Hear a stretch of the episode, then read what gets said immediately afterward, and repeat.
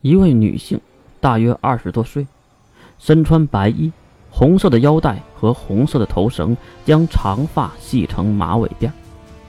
更令人注目的是，她娇小的身体后面有一只巨大的东方龙种，马头、鹿角、蛇身、鹰爪，这种经典的造型，青金色的龙鳞覆盖全身。他看到眼前的人们，还呼呼的。喘着粗气，终于来了，等你们很久了。女性站了起来，拱手说道：“在下西马一族分家当家人，西马海灵，见过各位当家的。”如此的自我介绍，让一旁的童胖子差点咬断自己的牙齿。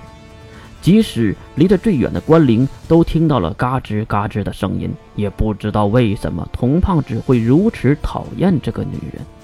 然后第二个男性也是站起了身，此人大约四十岁左右，东方面孔的中年男性，小山羊胡，一身道家轻装，背后背了一把宝剑，收纳在剑鞘之中。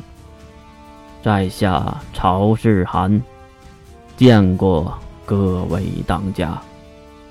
然后就是最后一个男性，他长发飘逸，男生女相，俊俏的外表和迷人的笑容，他就是金龙头。哈哈，在下金龙头，欢迎各位。三人自我介绍全部结束，其实都不用自我介绍，谁都认识这眼前的三个家伙。不过谁能想到，这个时候最不怕死的金葵花指走了出来。哈，我的上帝呀！圣人天者的首座西马海灵和世界三大魔法师之一的曹世涵都来了，我真想知道这里要发生什么呀！小花只说的是事实，对面两个家伙可都是灭世级别的怪物，为什么会出现在这里呢？哼哼，你好，不死神大人。依然微笑的西马海灵和矮小的花纸打着招呼，花纸却一脸的冷笑。你这个女人还活着呢，多亏小主的血，对吧？一语道破，让院子里的空气都冷了下来。看到这一触即发的状态，金龙透站了起来。既然大家都不想套近乎，那金某人就来说说目前的状态吧。金龙透走到两伙人的中间。嗯，我能和两位站在一起，那是因为中央联合已经成功了。嗯，我们三个人的身份都恰当好处，不是吗？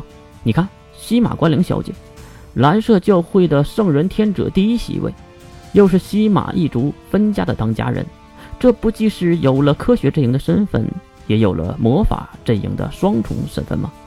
然后是金龙头看向了老者，就是那个道士曹世涵。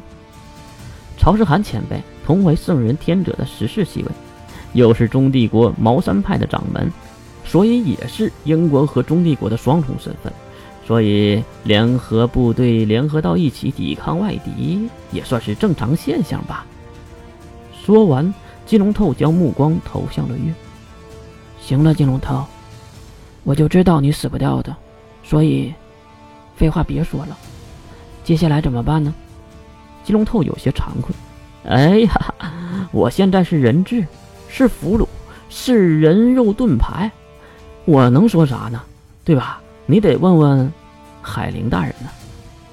看话题来到自己这边，海灵也是直接问道：“你们想收集圣物，来创建属于自己的信仰、神灵和自己的国家，我并不反对。但是我想知道，预言家们看到的未来到底是什么？所谓的坐标计划是什么？进化来临又是什么？”那七十亿人死于什么？一连串的问题，让月看向金龙头。对他看的就是金龙头。金龙头，你把我们的目的都说了。金龙头还是一脸的无辜，一看就知道是装的。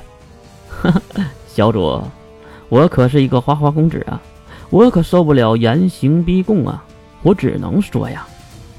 月回头看向身后的蓝雪灵，这个家伙应该是被严刑逼供了吧？不然怎么会这么惨？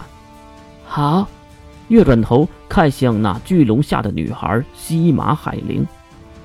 第一，我们确实想创建一个可以容纳我们这些异教徒的信仰和国家，所以我们才收集圣物。